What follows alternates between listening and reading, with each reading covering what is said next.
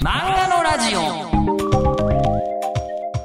まあこう職業病っていうんですかね、えーかっこよく言うとあどうも私こんなあことを喋ってますけどもアナウンサーというやつなので例えばこれもう本当にね分かんない方には分かんないことかもしれないですけどガギグゲゴってあるじゃないですか。でこのガギグゲゴをあのナギグゲゴっていうちょっとこう微濁音というものにしなければいけないというですねあのルールが発生する時があるんですよ。でそれがそうなってない時とかにすごく気になるっていう今のちなみに「すごく」の「ご」は、えー微濁音です。 はいみたいのがあるんですよ。これまあアナウンサーとしての職業として気になること。そうなんですよね。だから世の中とか世界の見え方というのは、その人が一体どんなお仕事をしているかというか、まあ価値観ととでも言うべきもんですかね。で、かなり、えー違って聞こえる。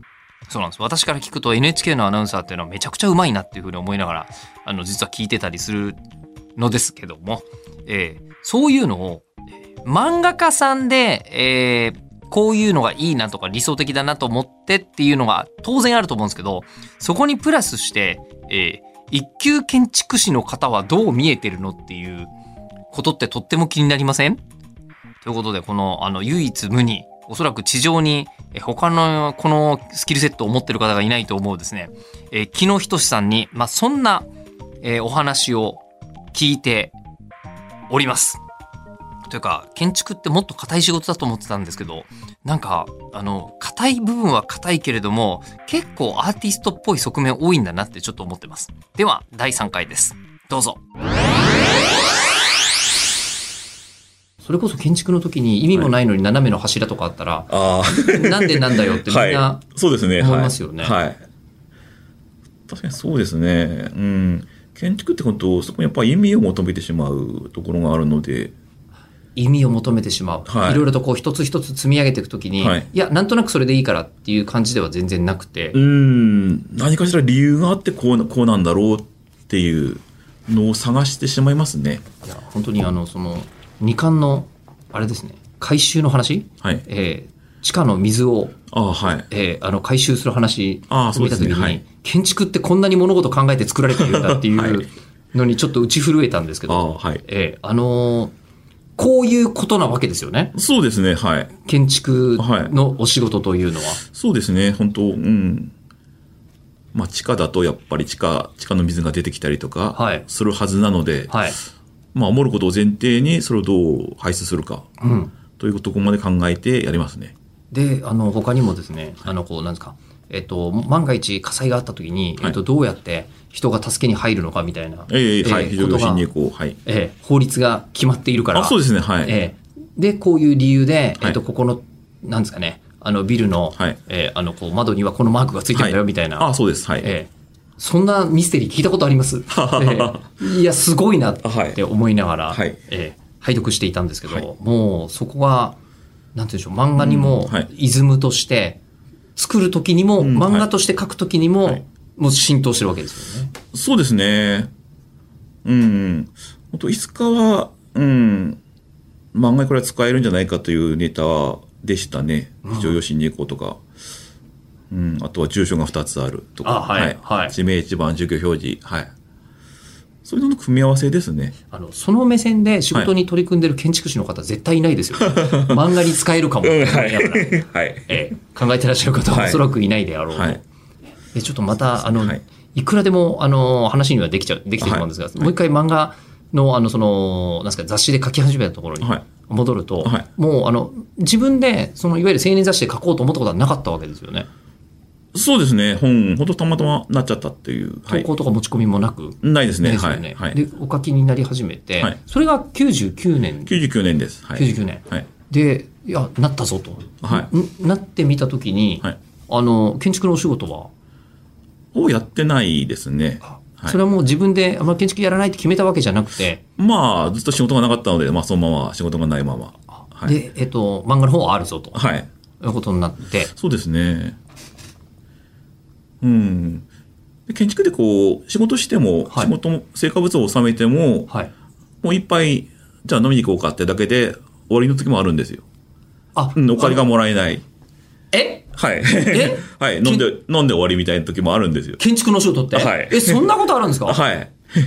え、だって、はい。それは、いくらなんでもって感じがしますけど。うん、でも結構ありましたねは。うん、それに比べると、あ、漫画って乗るとお金がもらえて、確実にもらえて、はいこれはいい仕事だと、は思いました。いや、建築の方がむしろ責任責任が重いというか、うんある意味そうですねそこで暮らしてる人の命も預かっちゃってるのに、はいそんななあなあみたいな、ありましたね、結構なあなあで、ええ知り合いであればあるほど、そうなっちゃうというか。ええ、はい。 そういうもんなんですかへはい。そうですね。え、はい。はあ、じゃあそれは確かに漫画の方が、いいですね。なりわいになりやなりやすいですよね。はい。はい。確実にお金になる。はいこれはいい商売でしたね。でしかもあのこう何か編集さんにいいろんなこと言われることも別にあるわけじゃないし、そうですね。はい。好きに書いてましたね。はい。じゃあこの、まあ、とりあえず期日は大変だけど、いみたいなその期日に合わせることだけは、そうですね。うーん、だからまあ、しまあ、下請けとして、まあ、図面を書く仕事とかやってたので、うん、締め切りには絶、締め切りは絶対なんですよ。あ、はいそこを守れる社会人力あはい。ええとそうそういう経験もあって、うん漫画も絶対締め切りには間に合いますね。もいわゆるこう締め切り伸ばして、あの間に合わなかったこととかいうのはないですね。はい。ないはい。締め切り前に入れますね。はい。それはまあ確かにあの建築のことを考えると、建築ってあのそれこそ図面のあのこう完成が遅れたら、はい建物とか関係する人たちのスケジュール全部遅れちゃうからみたそいうですなね。はい。ところがあるから、はいもうこれ間にうん間に合うぞ、はい。決日には絶絶対対間に合います。はい。ええでそうするとですね一つあのこれ先生の漫画の特徴だと思ったんですけど、はいえっと、画面のコストがはいむっちゃ高いんですよ。そうですね。これは、はいあの青年漫画も今の、はいえー作品もなんですけど、そうですね。うーん。やっぱりこう建築図面の影響というのがあると思うんですよね。図面の影響。うん。まあ今で言えば建築漫画であるんであれば、はい、うん、建築図面のようない密度が欲しい,、建築図面のような密度が欲しい。はい。と思って書いてますね。建築図面って、そうか、えっ、と、実用品では、実用物ではあるけれど、はい。絵として見た場合、この世で一番密度が高い絵でもあるわけですね。そうですね。はい。確かに、はい。そうですね。はいだって端っこの方、まあ、これ端っこだから適当でいいですよってことないですもんね。そうですね。はい。建築図面は、はい。それは青年漫画でも同じく、うん。密度を求めたくなっちゃう。そうですね。うん、密度が濃い方が、なんていうか、やる気やる気があるあるぞと、この作家は。はい。はい。いや、それはまあ、 それは間違いなく。そんな風に見てもらえるかなというのもあるでしょうね。あるし、そもそも自分と対等に向き合っあのー、真正面から向き合った場合に、はいえーお前立つのかっていうふうになって、あ、まさに、はい、そうですね。あの端っこの方がはい適当に書かれているやつだと、うんあんまりそうならないぞという。そうですね、はい。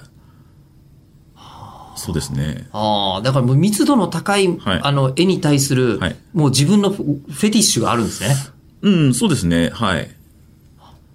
うん、ずっと図面を見てきた影響からか。はい。はい。そうですね、まさに2巻に、はいその一級建築士の問題がはい出てくるわけですが、出てきますねそういう密度を普通に見てると、やっぱり漫画の密度も上がってしまう。あの、こんなに密度の高い、はいあの、漫画家さん、ほこれ、これですよね。今はのい建築図面。そうですね、はい。うんうん、僕は建築図面をまじまじと見たことはほとんどないんですけど、はいはい人生で、はいえーまじまじと見てこれを、まあ、手で書いてた時代もあるんだなと考えるとあそうですねしかもはい試験だと今でもそうってことですよね、はいえーそんなことはあり得るっていうようなことが、 はい建築士さんの手元ではいつも行われているとそうですね。いやそれですよそれで、はい密度の高いものに対するフェチが、はいえーご自分の中にあって漫画にもそれが投影されそうですね。となると、はい逆にこうご自分であの密度低い漫画って、まあ、いっぱいあるじゃないですかあそうですね別にはいそれはいけないわけじゃなく、はいそれはそれで楽しかったりもすると思うんではすい、けそど、うですね。あのーもうなんですか密度で、うん。この人すごいなって思う作家さんもいらっしゃるんですかあそうですね。はい、今ちょっとなお名前が出てこないですけど、はい。作品名でもんビースト。イーストとビーストが出てきたな。イーストビースト・オブ・イースト山田明宏さんって方がいらっしゃあ、そうですね。はい。るあはあはあはあ、はい。山田さんの密度はすごいです。あそうなんですね、はい。先生の絵は、すごいです。これももうじゃあ同じようなフェチを感じるあ朗読総選記書いてらっしゃいますねはい。ええええそうですね。本当に素晴らしい絵を描かれる方で。直接お会いになったことはないです。なはいい。はい。けどもこれはあの見てて気持ちがいいそうですね。はい。絵をお描きになっていらっしゃると、はい。これってもう、あの、なんか、編集さんが密度を上げるっていうようなもんでも多分ないですよね。ないですね。ええで、こっちなんですけど、業務効率を考えたら、はい密度を上げるっていうのは、はいプラスではないわけですよね。そうですね。うん、でもまあ、うん、かなこの一巻を書くときに、はい本当に一巻分やりましょうっていう話だったんですよ。はあはあはあ、編集さなんとので、はい、はいじゃあそうなるともう、一話あたり読み切りでやるしかない。はいで、やっぱり必然必然的に密度が上がってしまう。はい。というのはありました。はい。で、まあ実際に、あの、でもこれでも作家性だと思うんですよ。はいええあの、 そ先ほうでどすも言いねましたが、別作品の、はいあの、結局、あれですもんね、いわゆる青年漫画の同人誌も十、あ、同人誌じゃないです。あの出版物もはい、十数冊終わりですもんあね。りますね。はい。ですよね、はいそれももうほとんどそういうクオリティなんですよ。あ、 はい。ええでも締め切りにも間に合わせ続け間に合います、間に合います。はい。 て、これ、どどうやって実現してるというよりも、うーん、ちゃんと朝起きて、はいっていう。うん。で、決まった時間に終わる。うん。うちの場合は4時か6時に終わるんですよ、ここ。あもう決めてるんですか、はい、決めてます。はい。もうあの業務時間、朝例えば9時とかから、はいええええスタートは10時ですね。 10時、はい10時から6時、はいもう本当に正しく労働時間ですね。そうですね。で、1日やる枚数は決ま決まってて、はいで、それをクリアしたら、スパンとそこで終わって、はい、はい。もう今日はここまではい。終了、そうですね。ちょっと乗ってきたから頑張ろうみたいなのは、うーん、頑張っちゃったら次の日休んじゃうので、はい。時間で打ち切った方がいいですね。頑張っちゃうと次の日休んじゃう、はい。あー秋元治さんが何があっても途中でも時間が来たらやめるってあいうあ、はい。いいですね。はい。ええいいですね。それがおそらく長く続けるためには必要なことである。そうですね。はい。はあでもただあの漫画の場合ははい絵だけじゃなくて中身考えなきゃいけないじゃないですか。そうですね。その中身考える時間っていうのは、はいある意味こう、なん例えば2時間考えたからこれだけできるとかいうことでもない。そうなんですよね。うーん、金子の場合は、はい。うん、単行本スタートする前に、一式ネームを完成させた状態でスタートさせます。つまりもう、あの、設計図がある。そうですね。基本設計一冊分は、のはい。基本基本設計はできた状態で、でもうあと建築という、建築のお仕事だから、はいはいあとはもう手を動かせば、そうですね。はい。建築として、はいえ、あの、こう、構造物ができるぜと。そうですね。なるわけですよねはい。はあで、でそれが連載になったりすると、はい。そうはいかないですよね。まあ、連載する。まあ、なんとかなりますね。はい。なんとかなるネームさえあれば。はネーいム。さえあれば。はいだからネームが一番、あの、こう、んどうするかってなった時に、そうですね。立ち止まるところというか、そうですね。方向性を決めるところですからね。それをまずは決めて、はい。うん、一冊分。はい。そうしておけばちょっと安心できますね。多分一巻も二巻もそう書いてらっしゃいますもんね。はい。ええ、あの、こう、建築ネタ出すの超難しい。難しいです。はい。ええ、だと思います。はいだって、なんつっても相談相手がいなさそうすぎると思って。そうですね。まあ、でもまあ、うん。最近は行動の人とも、人とも話をしながら書いたりとか。コードこ構造あ、はい。構造の人。はい。あの、建築のはい。構造家の方ですかそうですね。はい。構造に詳しい方。はい。逆、ちょっとギリありそうだなと思ったのが、はい建築家ではい漫画のお好きな方はいらっしゃるんじゃないかはい。なと思った。はい。いるでしょうね。はい。ええで、そういう方からすると、多分衝撃の作品が今、うーん、そうですね。生み出されてるんじゃないかと思いますが、はいこれは、えっと、なんていうんですか、そういう反響ってあるんですかそうですね。ツイッターとかだと、本当に実務でやってる方とかからはい。感想が来たりとかしますね。あーあ。そうするとやっぱり、あ、見てくれて、見てほしいとこ見てくれてるみたいなそうですね。ことになるわけですね。はい。ああ。やっぱり、その、なんか、見てもらいたいところっていうのがきっといっぱいあるんだろうな。だけどう、んそうですね。私としては多分全部、あの、受け止めきれてないだろうなっていうところは、 いいいい。もう当然建築素人としては、まあ、うん、建築に限らず、理系の頭を持ってる人でやれば楽しめると思うんですよね。はあ、は理系の頭。はい。はあ、というのは、そうですね。一巻の後書きの方にも書いたんですが、はい、うん、まあ、飲みに行ってるお店がありまして、はいはいはいで、そこのおかみさんがはい。理系の人なんですよ。ああ ええはい。この一般の人にネームを見てもらうことってそう言でっす。てる、はい。本当に、はいあの、普通の亀戸養生料理、高野のおかみ、お杉さんって書いてらっしゃいますが、そうですね。理系の頭を見て持ってれば、ネームでも見てもらえます。へえ、あ、見てもらう人はそうやって、そうですね。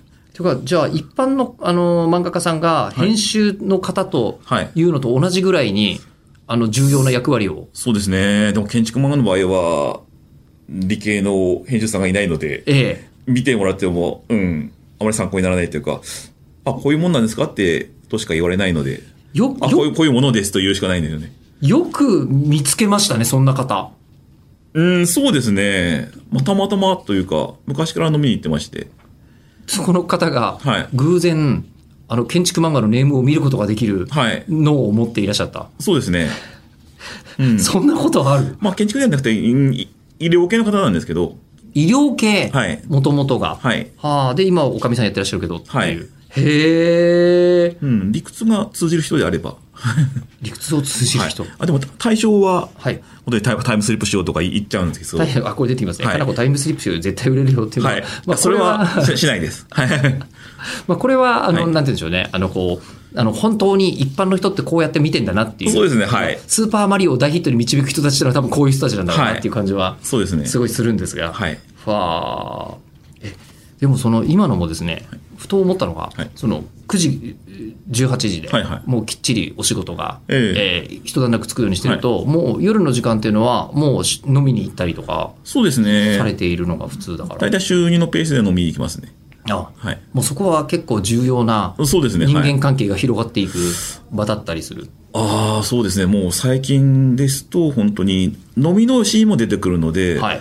だからそういう、次はどどの店にしようっていうのもありまして、それもあって飲みに行きますね。亀戸飲み歩いて、はい。歩いていると。そうですねまあ、そういうとこに、そこにぴったりですもんね、まだ亀戸ね。はい。えそうですね。えでもそれでもうふらりと、はい。ひと一人で飲みに行かれるわけですかはい。誰かと誘い合ってって一わけもな人くですね。は一人で行って、いおなじみのお店だと、はいお店の人と会話もい。そうですね。はい。するし、はいそうじゃないところでは、まあ、偶然出会う人もいるしみたいなそうですね。はい。違うお店で会った人が、あ会った人とばったり会うとか、ありますね。あやっぱりいるんですねあ、そうですね。はい。でもそれと別に創作に積極的に役立てようとか思ってるわけでもなくうーん、でも最近は役立てと役立てようと思ってますね。あらどっか、はいどっかにあるそうですね。はああい。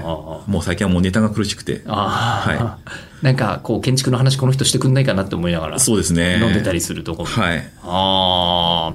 いや、でもそれで、えーまあ、書き始めるときに、そうなんです。もうスタートの、ええ作品のスタートのお話が、はい。まだおかげできてないんですけど、はいあの、まあ、いわゆるこう、ずっと青年漫画書いていらっしゃって、はいで、一回、はい。あの、こう、あの、引退というか漫画家さん、あ、そうですねね。、やめよちょいううんとされてるんですよね。ちょいちょい引退するって言ってますね。ちょいちょい。はい。はい宮崎、宮崎駿みたいな。 うーん、そうですね。いや、もう本当やめるって思うんですよ、そその時は。うん。それは何が、何が理由でそう思われるんですかやっぱ嫌になっちゃう、いろいろあるって。あーまあ、いわゆる規制が厳しくなったりとかもあるし、みたいな。大体編集と合わないとかが多いあでしょうね。そうなんですか。はい。はあはあはあまあ、そうか、自分の思う通りに通してほしいのに、そうですね。はい。ええええなかなかこう、通してもらえないみたいな。そうですね。ああで、それで、はいえっと、これ、えっと、買わせていただいた単行本の中に、えっと、なぜ辞めて復活したかみたいなことをああはいお書きになってらっしゃるのがはいあったんですけど、2014年にはいはい、一回こう、引退し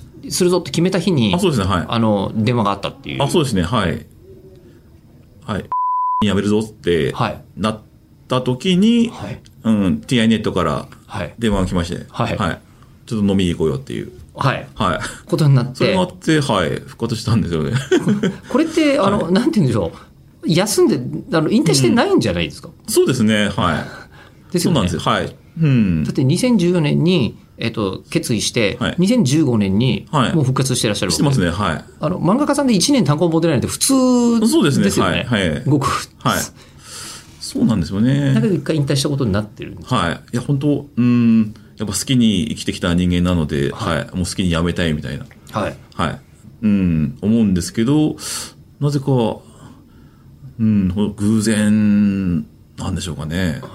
まあ、縁ってありますよね。はい。はい、もしくは漫画の神様は、神様が、もしかしたらもうちょっとやれよ、みたいなあの感じかもしれないんです けど。この漫画のラジオで浦沢先生が、はいはいえーあのハッピーの連載が終わって、はい風呂に入ってる時にええ20世紀少年を思いついちゃったっていう話をはい。されて、へええーもう週刊連載絶対やんないって決めてたの はい決めたのに、はい週刊連載でやんないと20世紀に間に合わないからって言って、うんあーはい始めたっていうふうはにい。おっしゃってますそうらしいですね。はい。えーなんかそれに似た何かが、そうですね。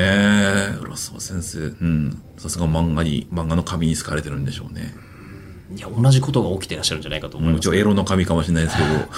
で、その時は、はいえっと、まあ、一回こう、やめようかと思ったけど、もう一回、じゃあ書きましょうよと。 そうですのねことになって、はいまた書き始めはい。られて、そうですね。で、先ほども言いましたが、漫画家さん、青年漫画の方は、はい3、40年同じ世界にいる方が、ええ本当にいらっしゃるじゃないですか。そうですね。はい。で、そうなのかなと思ったら、はい青年漫画じゃないものを、はいこう、あの、建築漫画を、はい。えー、書こうっていうふうにはい。なったのは、何があったんですかそうですね。さすがに今54なんですけど、はいうん。建築の世界って、なんか40、50は、まあうん、放たれることって言うんですよ。言うんですよ。うわー、んそういというう、世界で、なるほど。だって作ったものがはい残る時間が長すぎますもんね。そうですね。あうーん、なので、やっぱり建築漫画家になるんであれば、はいやっぱ最大でも50。で、漫画家って60で死んじゃう人が結構多い多いんで、60まではちょっと待てないな、ということで、はいまあ50で始めました。じゃあ、昔かはらい、建築漫画は書いてみたいっていうお気持ちはずっとあった。そうですね。ああ。でもまあ確かにね、失楽天にいきなり建築漫画載ってても、どういうこと、はってみんな思いますよね。はい、そうですね。ええ で、じゃあ、こう、建築漫画を描きたいっていう気持ちは先生の中にあっええて、はい。でも、どこか乗っけてくれる、形にしてくれる方がいないと、そうですね。まあ、同人誌でもいいんでしょうけども、その時は本当運が良かったんでしょうね。どどういう出会いでそうなるんですか僕多分、あの、ああ、はい。えっと、青年漫画の先生として会いに行った時に建築漫画って書きませんかって言言わないし、言われてもびっくりするし、ええと思うんですけど。そうですね。うん、日本文芸者とは昔から仕事してまして、はい。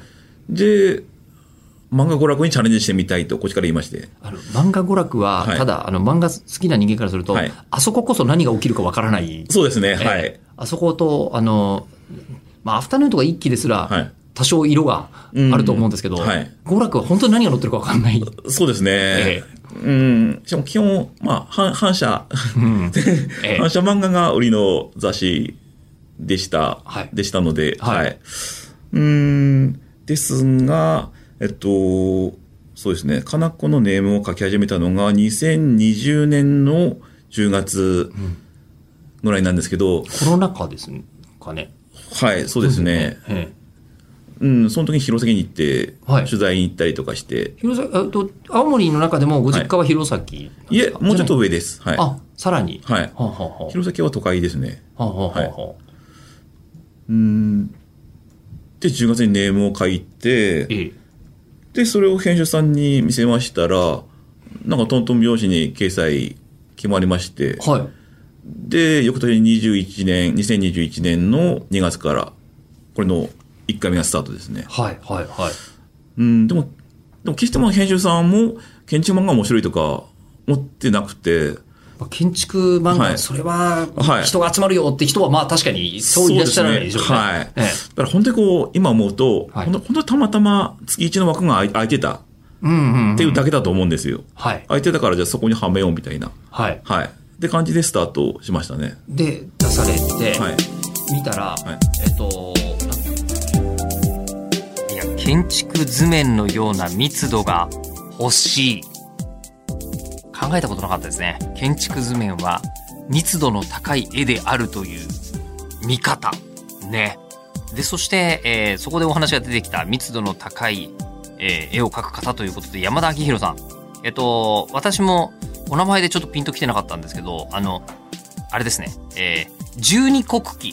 ね、小野冬美先生の、こう、あの、小説のえーイラストだったりとか、えっ、と、テレビアニメ、ラーゼフォンのキャラクターデザインとか、えっ、と、あと、ロード総選挙、ファリスの聖女とかお書きになってるんですね。あと、ビースト・オブ・ビースト、みたいなのを言われて、ああ、あの絵の方かというのは分かりました。確かに、うん。なんか動画を超える情報量というか、で、白黒の透明でもそれを超える迫力を感じる瞬間がある方ですね。で、そこを目指してっていうんですけど、その木野仁志先生の絵の密度も相当なものでいらっしゃるわけですが、さて、では、えー一級建築士かな子の設計思考というこの革命的な作品の話も出てきましたけども、えーその話の続きと、えーあとはまあ次回がね、木野仁先生最終回になるんで、あの、いつもの質問もしております。次回配信は6月の25日日曜日午後6時予定です。